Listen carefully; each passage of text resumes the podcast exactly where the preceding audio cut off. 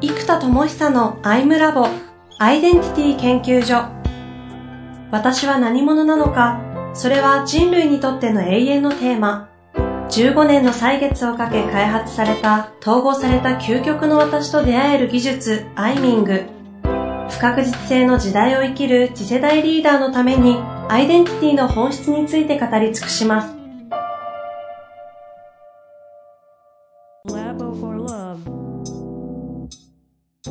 こんにちは、遠藤和樹です。生田智久のアイムラボアイデンティティ研究所。生田さん本日もよろしくお願いいたします。はい、よろしくお願いいたします。えー、今日は話したいと思ったことを話すと。何が出てくるかのですね。えー、っとね、やっぱり僕の場合、アイデンタリーっていう切り口でいくと、ロールとビーイングがあるじゃないですか。で、これ人によるんですけど、えっと、僕はやっぱロールの方が得意なんですね。だから、発明家フォーカスとかっていうのは、もうほっといてもひたすらできるんですよ。うんうんうん。でもやっぱね、ビーイングの方がみんな難しいかな？いや、僕に限らず。その日のエネルギー状態が本当に自分らしいか。やっぱいろんな出来事に反応して、もやもやしちゃったり、焦っちゃったり、いろいろあるじゃないですか。うん、うん、そういったことにこうね、やっぱりエネルギーって持ってかれやすくって、安定的に本当の自分で荒れるかっていう、こう、ビーイング、エネルギー的要素をずっとそこに置くって、やっぱすごい難しいんですよね。で、やっぱりここのマネージメントってなってくると、まず身体反応を、まあ、ちゃんと観察して認知してつかめてるか、うんうんうん、で、これちゃんとつかめてないと反応しちゃうか、それに持ってかれちゃうので、ここの観察意識を常に置きながらフル集中するっていうのが必要なんです。うんうんうん、で、その身体感覚と呼吸感覚って呼んでますけど、やっぱ呼吸が丹田から呼吸がふーっと通ってるのか、やっぱ集中してる時の呼吸の音ですね。こう、腹だったら、って音ですし、胸だったら、って音ですし、頭だったら、って音ですから、うん、これ自分の呼吸が身体のどこに当たっていて、どこで一番エネルギーが高く出てるか、うん。で、これ全部うまく通せてもいいんですけど、やっぱバリバリ集中してると腹に行きやすいし、逆に腹に行けないと、頑張れない症候群みたいなのが生まれやすい性格だったりとか、うんうんうん、で僕ちょっと胸が弱いからね、さっきの爆笑流って言っての笑うっていう字が入るように、胸がもっと踊ってると熱いんだけども、腹がわーんって言ってると僕の中で爆走流って呼んでる爆走してる状態になっちゃってるんですよね。この辺がやっぱね、呼吸の認知、感覚、で、呼吸の調整、あとやっぱ呼吸の深さや解放度合い、うん、これも全部変わってくるので、でこれ本当に時間単位、瞬間単位でも、本当にそこにエネルギーを置けるかっていうのは、呼吸訓練がすごい鍵になりますから、まあ、さっきの時間マネジメントもそうだし、呼吸を扱うためには、いやー、最低でも丹田呼吸、そのインナーマッスルを自在にある程度動かせて、ベルトの裏ですね、これを指で押した時にポーンって自在に弾けるような、外に手を弾くんですけど、その丹田周りのインナーマッスルが、まあ、鍛えられてることと自在に動かせることで、かつそれを一日中そこへの意識を外さずにずっと、そこがポンプなんですよ。注射器のポンプみたいな場所なので、そのポンプを使って、うんうんうんって、胸とか頭とかも全部、やっぱそこのポンプが深いところから、うんと出るから扱えるので、うんこれずーっと一日中そこを、そこのレバーをずっと扱いっぱなしっていう状態が鍵なんですよ。そうなんですよ。いや、これ難しいんですよ。で、そうなるから言ってて難しい。あと、ポーンと開くことができてる人は開放的なんだけど、シューッと閉じることができないので集中が難しかったりするんですね。で、この集中にクーッと絞り系が得意な人は開放が苦手になっちゃう、絞っちゃうから。だから、インナーマッスルを外に解放して、アウターマッスルで内側に絞るっていう状態にするんです。で、これが体術としても使える必要があるし、その内術的な体の内側の精神的なものとか意識的なものっていう意味で言うと、やっぱ外にエネルギーが開かれた状態、だから心を開くとか腹を開くとか腹を割るなんていうのありますけども、で全部こう、外側に開かれていて閉じてない、滞ってない状態。まあ血管もね、こう、滞っちゃうじゃないですか、閉じると。うん、だそうじゃなくて、こう閉じてちゃんとバーっと通って流れてる状態が、こう、精神的に閉じるとやっぱり筋肉的にも、体的にも閉じやすいし、うん、精神が開かれると体も開きやすい。で、今度は体が閉じやすい状態だから、精神も閉じやすくなっちゃう。例えば、キーボードを打つ方行って、肩が前に出て、胸が閉じやすい体の体勢になりますよね。ですね。そうするとやっぱり胸が動きづらいから、僕は腹でふーってやっちゃいがちになっちゃうんですよ。腹が使えない人は頭に行っちゃう。から、うーんと頭でこうぐーっと仕事をしちゃうから疲れちゃいますよね。だから、うんやっぱ胸が閉じやすいですね、キーボードは。内側にこう入っちゃうから。やっぱ胸を開いてキーボード手前に寄せて、胸を開きながら、おーんと仕事できるといいですけど、これやっぱりちょっと、僕は気がつくと胸が閉じちゃうから、胸を開く、体的にも胸を開くことと、空気を胸で抜く？だからこう、腹、腹を開いて通した音って、あー、あーっていう音になるわけですよ。で、これは、あーんと開いた音。で、これをキューッと閉じてって絞っていくと、あーんから、あーんって、こう閉じることで出力が上がりますよね。こうレーザーのように。で、胸で開いた音って、あー、あー、あー、あーんって開いてる状態。この、あーんっていうのを、あー、あーって胸で集中を上げた状態じゃないですか。だから、興奮してる時ってこの閉じるから、あーってなりますよね。熱に浮かされちゃった状態。で、う浮くか浮かないか丹田と繋がってるかどうかで、丹田と繋がって胸で集中させれば、こう、あーって胸もあーって感じで、腹もあーっと来てて、二つ合わせて、あーってなるんですけど、溝落ちから下が切れちゃって、胸だけでやっちゃうと、あーってなりますね。あーって。あの、あーってちょっと慌てちゃったり、まあ、ウキウキってのはある意味、浮い、ある意味で浮いたエネルギーだから、うーん、ふんふんふんふんってこう、胸で浮かす感じになりますよね。で、これをつなげたり外したり、えー、胸だけにしたり、胸と腹、丹田をつなげたりっていう、この呼吸の通り道を広げるのか、細くするのか、なんで筒をを太い筒にするのか、細い筒にしていくのか、そしてそれを胸だけを中心にやるのか、胸とこう腹までを一緒に入れていくのか、みたいな、こういう筒の長さを、まあ、それこそ天地に通すような感じでもやったりするんですね。なんでこの呼吸の通りの筒の太さと長さ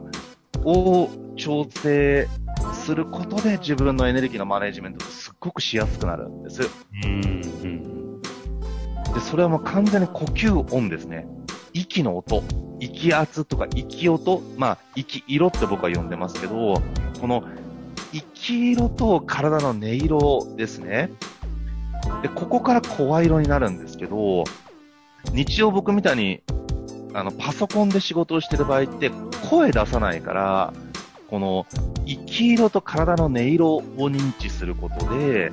自分のエネルギー状態がわかるし、あー、今閉じてるって気づくと、うーって、あの、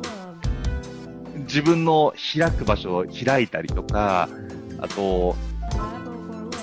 僕の場合、上下で言うとエネルギーが上のタイプだと思ってるんです、認知としては。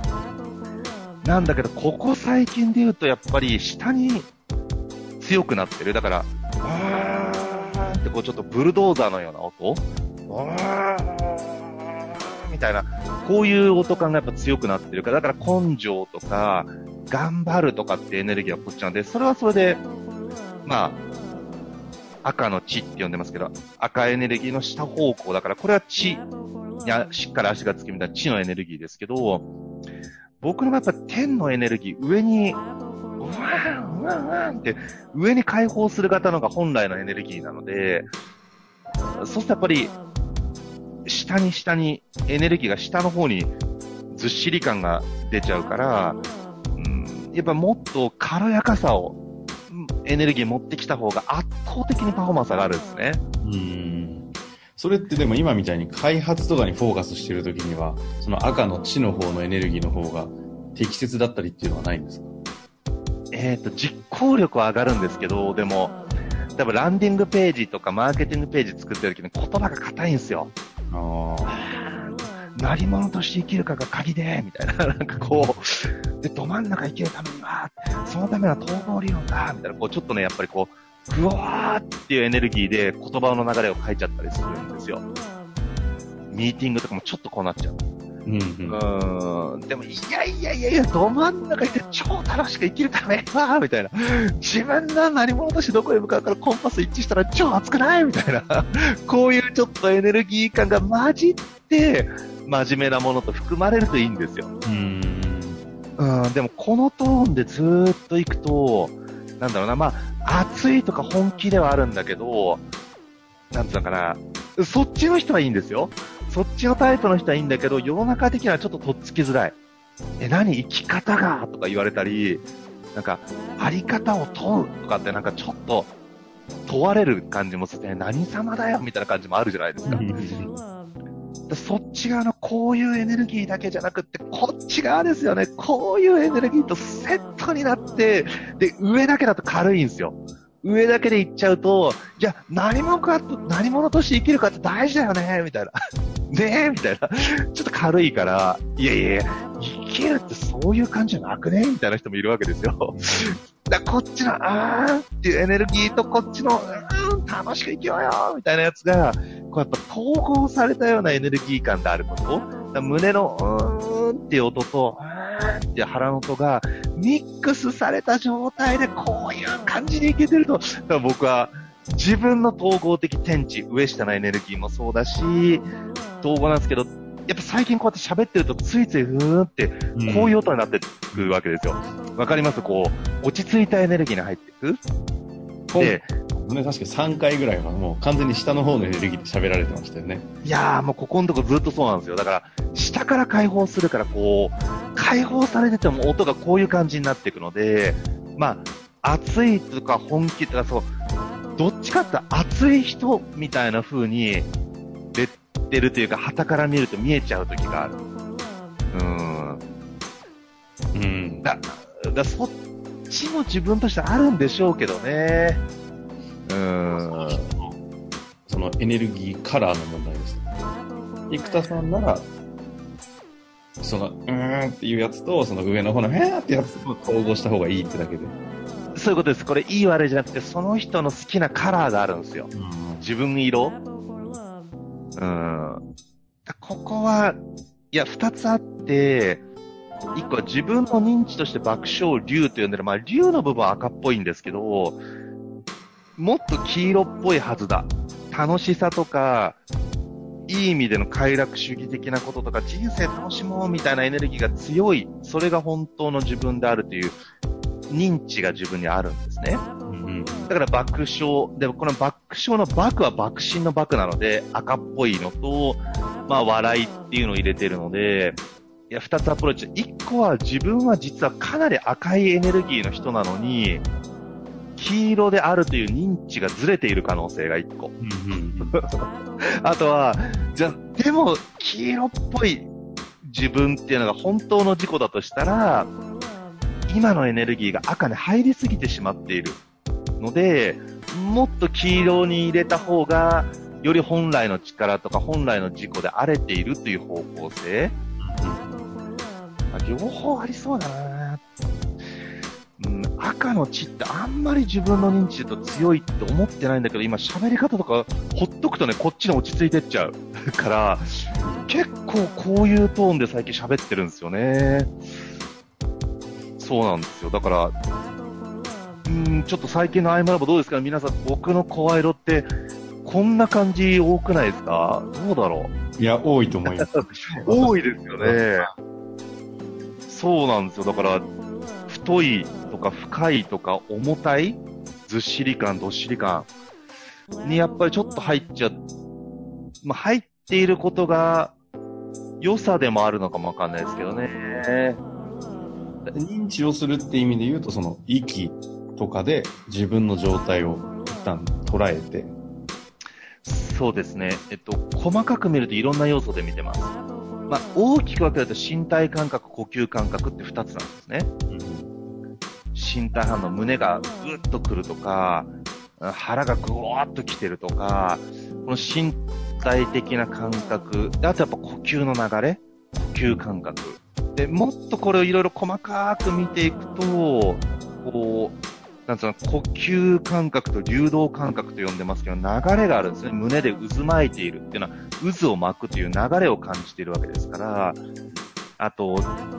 なんかエネルギーが通ってるとか滞っているっていう表現は、えー流れで見てるじゃないですか。うん。滞りか通ってるかっていうのは。でその自分の内側のエネルギーの流れ的な感覚で、えーっと、捉えていく。で、僕の中ではこれがまあ、いわゆる、流動感覚と呼んでますけども、流動感覚と呼吸感覚を掛け算していくと、大枠気っていう概念になる。気、元気とか本気とか、気が出てる、気が止まってるとか、意気消沈の息とか、うん、そういう気っていう流れとして見ますし、うんうん。あとこの身体感覚と、あとこれの温度感覚ですね。まあ、実際本当に体が熱くなったり冷たくなったりもしますし、暑いとこだとやっぱり南国だと人間って開放的になりやすいのは、内的なものじゃなくて実際体の温度が上がることで、わーんとこう、なんていうかな、熱くなりやすかったり、開放的になりやすい、明るくなりやすい。